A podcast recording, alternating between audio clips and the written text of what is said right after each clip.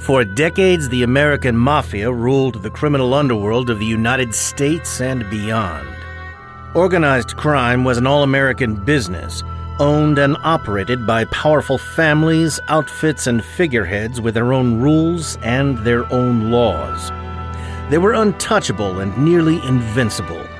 The Mafia was so well established and so knit into the fabric of urban societies that no law enforcement agency was able to make a crack in their criminal activities. Their influence even reached into the heights of society. They paid off judges, police officers, politicians, and controlled entire industries. It was very frustrating, but, you know, there was always tainted officers that were willing to uh, accept monies uh, from the mob uh, as a way of supplementing their income. They uh, got perks out on the strip.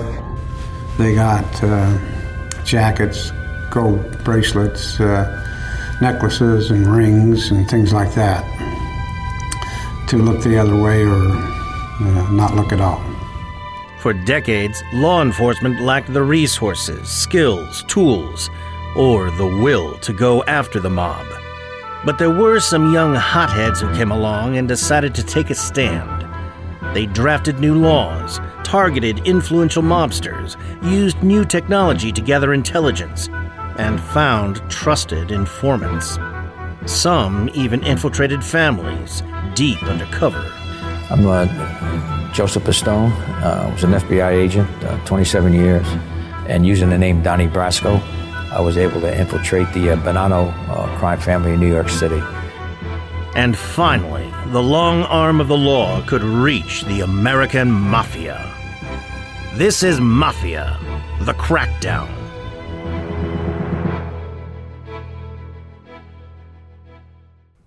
As the director of the FBI, J. Edgar Hoover fought crime for nearly 50 years, but through the 1930s and 1940s, he vehemently denied that there was any organized crime in America. Former NYPD detective Joe Coffey. They had their hand in everything because nobody would look at them. Nobody would even consider investigating them. Not the least of which was J. Edgar Hoover. He refused to admit there was a mafia. The only law enforcement agency in this country that was investigating the mob in the 50s and 60s, early 60s, was the Manhattan District Attorney's Office. They were the only ones who really exposed what organized crime was doing. But they were getting nowhere because the feds wouldn't back them up. The feds ignored organized crime. Former mafia investigator Ronald Goldstock. The FBI and Hoover in particular tended to deny the existence of the mob. And that was for different reasons. No one really knows the answer.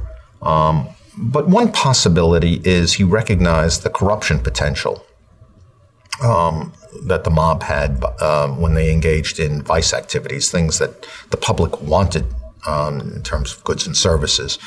Hoover's denial of the mafia only fit to serve them, and for several decades they could get away with nearly anything. On November 14th, 1957, a summit was called in Apalachin, New York. The top crime bosses from around the United States all of a sudden were gathered in one place. Crime author Thomas Reppetto. All, all we know that a bunch of gangsters, top gangsters from the United States and elsewhere, suddenly appeared in Apalachin, New York, in, in a, a very remote part of the state of New York. And you can no longer deny that there was some kind of national syndicate. Why was a guy from 2,000 miles away wandering? They all also the same thing. We went to see the uh, Joe, who was the local guy, because we heard he was sick. And we all, they all showed up at the same time. The local and state law enforcement couldn't ignore the very public gathering, and they broke the meeting up. But the FBI and Hoover were stubborn. But basically, the FBI did, did very little. Ronald Goldstock. The, the, on, on the federal level, the only um, agency that was interested in all in organized crime tended to be um, uh, the Bureau of Narcotics. And that's because there was an alliance between Sicilian mafia and American Cosa Nostra in dealing drugs at that time. The failure of the raid only proved that the FBI could not be trusted yet with taking down the mob. And so the early successes the law enforcement had were mostly thanks to determined individuals who took it upon themselves to go after some of the country's biggest mobsters.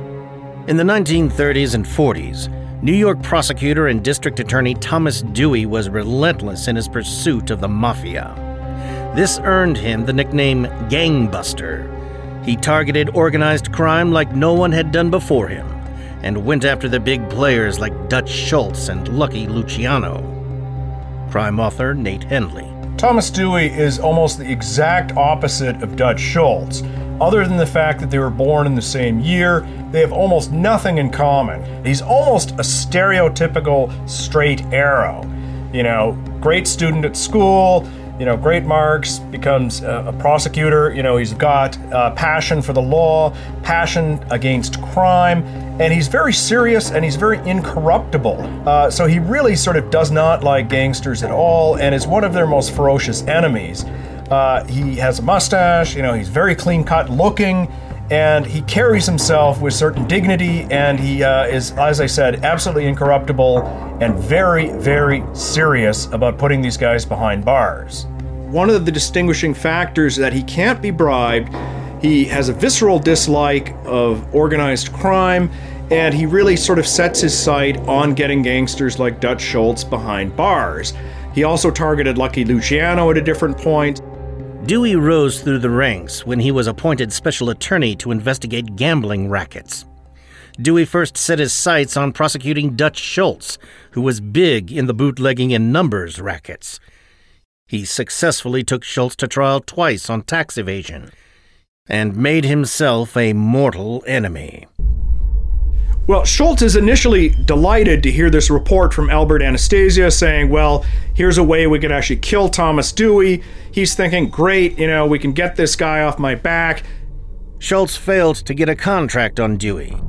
Meanwhile, Dewey also targeted mafia leader and head of the mob commission, Lucky Luciano. Luciano was convicted on a prostitution racket.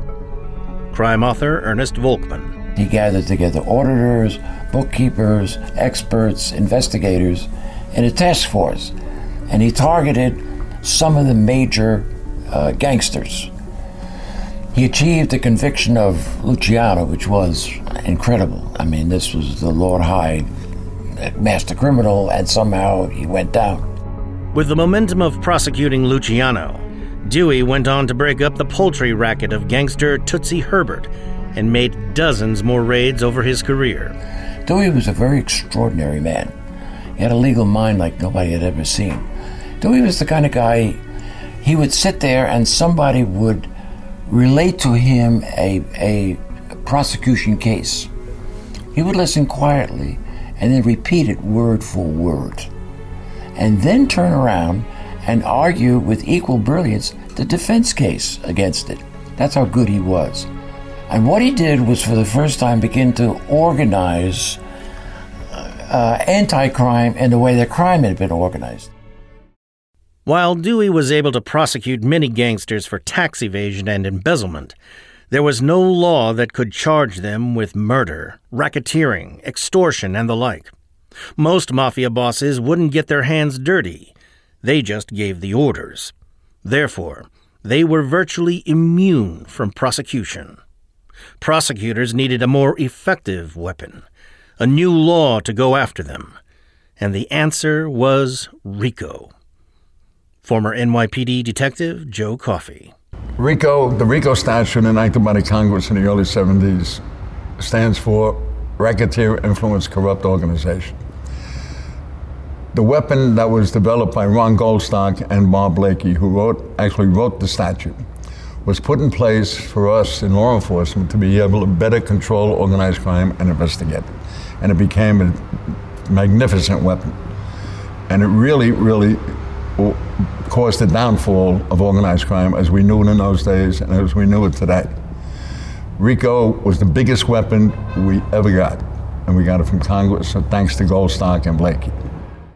Former Mafia investigator Ronald Goldstock helped draft the RICO laws, which came into effect in 1970. He put into context how the tools of investigation and prosecution changed and became more effective over time. And I think to understand what was happening with organized crime and law enforcement at the time, you need to look at both law enforcement and, and the mob. Uh, the mob began in the 30s. Um, as you move on from the 30s to the 40s to the 50s to the 60s, there are generational changes, and they've the people that then joined the mob view up, um, came in with the values of their contemporaries, and they were more concerned about what they were going to get rather than what was happening within the mob. Um, law enforcement, on the other hand, for a long time denied its existence. Um, by the 1950s, the FBI got interested. And that meant um, not in terms of prosecution, but in terms of finding out what was going on, what they had missed all this time. And so but they began a program of uh, wiretapping um, and um, trying to determine um, who occupied various positions and how the organization was structured. Um, Bobby Kennedy comes in in 1960 as the Attorney General for John Kennedy uh, and reinvigorates the organized crime and racketeering section. Former NYPD detective Joe Coffey.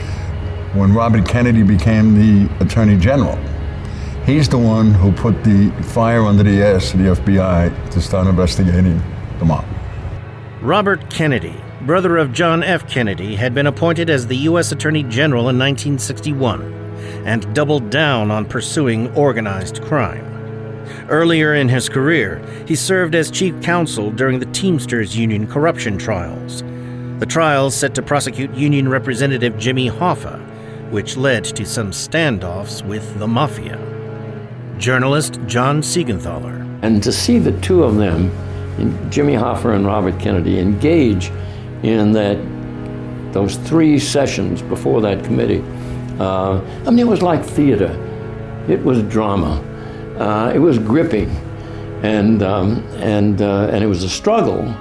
You came away with it with a clean idea uh, that Hoffa and the Union were linked to organized crime and the mob. Bobby Kennedy came in knowing about a particular crime problem that only the federal government could do something about and he brings in some of the best and brightest prosecutors at that point, including uh, G. Robert Blakey. Um, Blakey now sees what is lacking in federal enforcement.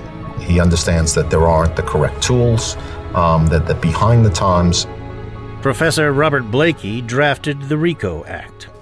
RICO is really three different things. It changes the way you investigate crimes. Instead of investigating criminals, you investigate criminal organizations.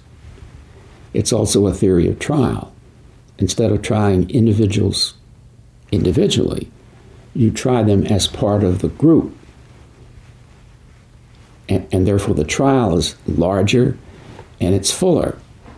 The jury gets to hear more evidence, what actually happened. Uh, and it's a theory of sanction, which is to say, the kind of sentences that come out of it are incapacitory. They're 40, 50 years. And the property that was used in the course of the commission of the crime or gained in it uh, are forfeited to the government. And the impact of taking out individuals, basically off the street, and seizing the assets involved uh, is very powerful. It it's changed the rules of the game. And the RICO statute, of course, was so sophisticated that no one understood it for another 10, 15 years. And the RICO statute allowed groups of people to be prosecuted for um, multiple conspiracies. So it made it under 1918 U.S.C. 1962C a crime to conduct the affairs of an enterprise, which could be a mob family through a pattern of racketeering activity, which meant that it was more difficult to prove because you had to prove the existence of the organization, but it allowed you for the first time to prove the existence of the organization. The RICO Act was a game changer for law enforcement. If law enforcement could prove any two, quote, acts of racketeering, It proved a criminal pattern and a criminal organization. And these acts included such common mafia activities as bribery, extortion, drug dealing, and murder. Well, like any mafia boss, any old school mafia boss, they didn't believe in, in going on television and publicizing themselves. Uh, you know, they, they tried to keep a low profile and naturally to keep themselves removed through several levels from what happened in, at the operating level. That's where the RICO law was so destructive to the mob because you could now get people who didn't actually go out and pull the trigger. With the RICO Act as a tool, Blakey and the rest of the law enforcement agencies focused on figuring out ways to catch the mobsters in the act.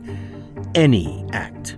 By 1970, he now starts dealing with all of the other legislation that's needed to deal with this crime problem. And so he does uh, dangerous, uh, dangerous special offender sentencing, um, he does witness protection, he does use immunity, uh, allowing people to testify uh, where only what they say can't be used against them. All of a sudden, the FBI, with its uh, wiretap authority, um, and with its informants and with the RICO statute, started moving heavily into this area. And along with the new modern laws came new modern equipment and a new breed of highly trained agents.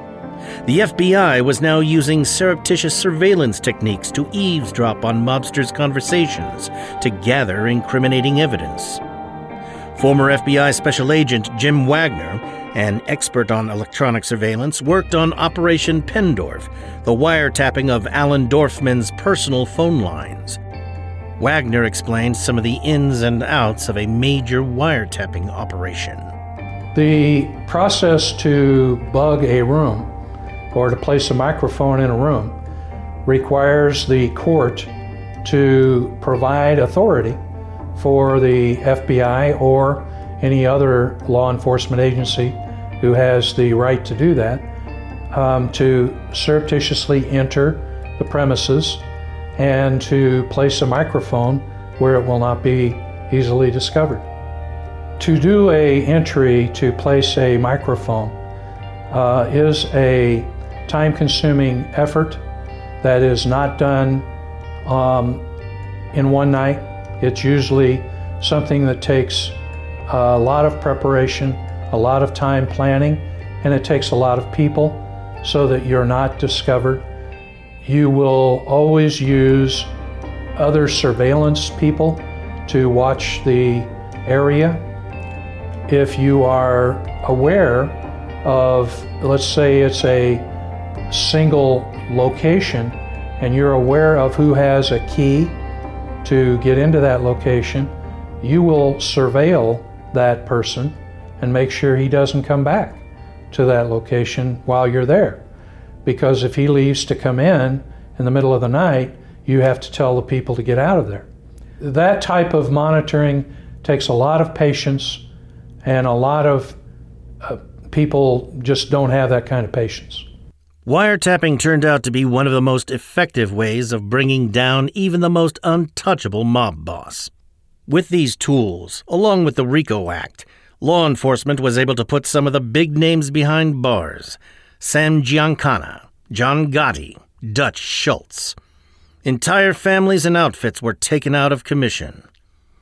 Chicago Strike Force leader Doug Roller.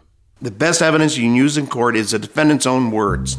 You cannot undo your words. You might try to explain them away, but if there are enough words there, you're sunk.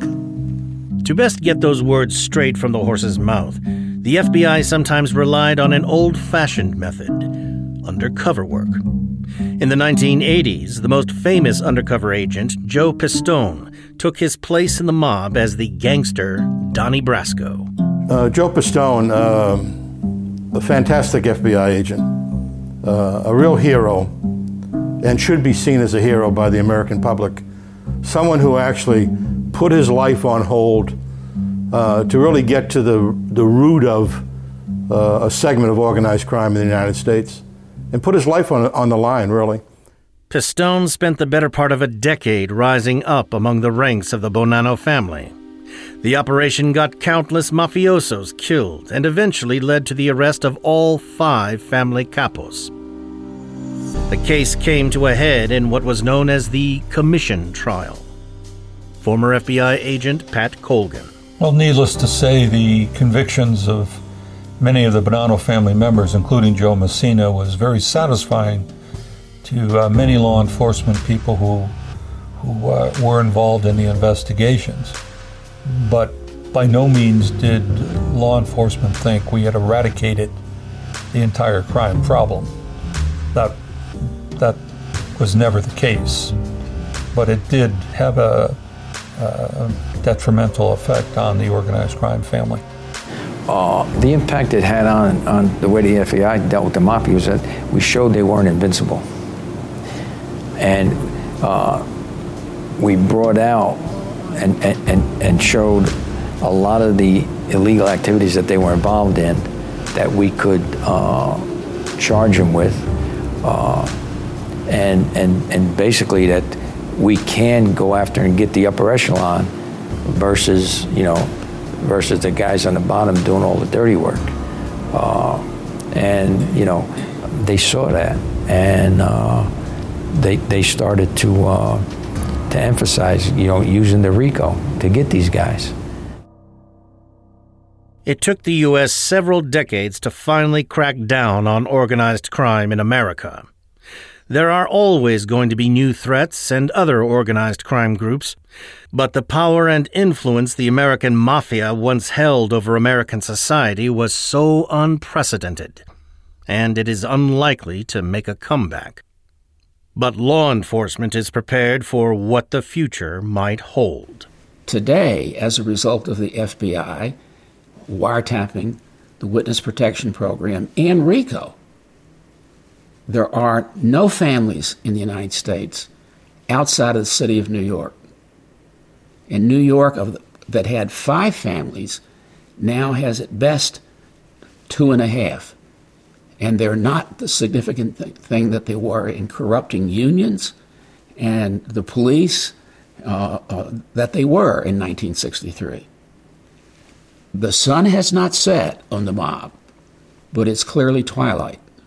And a major factor in that is legislation passed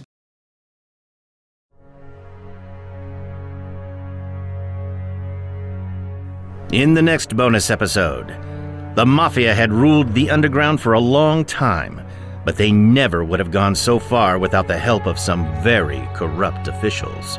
Frank Costello was the prime minister of New York organized crime uh, back in the 1930s, 40s, and 50s. Actually, Frank ended up in control of Tammany Hall, which was for 100 years the leading political organization in New York City how the Mafia infiltrated the unions, politicians, and even the CIA, and what they expected in return. Organized crime has tentacles into legitimate business. They, um, they're in business to be in business. So it's uh, so they need to reach into and have uh, tentacles into the police department, in maybe the state prosecutor's office, uh, the attorney general's office, the Department of Insurance, and uh, they need to have those persons in case they need a favor. Next week, Mafia Bonus 3 The Establishment. This has been an Audioboom and World Media Rights co production, hosted by me, Fleet Cooper. It is produced by Audioboom's Ben Hosley and Rachel Jacobs and Bettina Vasquez for World Media Rights. We had editing help from David Markowitz, with additional production from World Media Rights by Gerald Zabingwa. David McNabb is the series creative director, and the executive producers for Audioboom are Brendan Reagan and Stuart Last. Thanks to St. Martin's Press for sponsoring this episode. Follow Mafia on Spotify or subscribe on Apple Podcasts, Stitcher, or wherever you find your favorite shows. And if you've got some time, give us a review.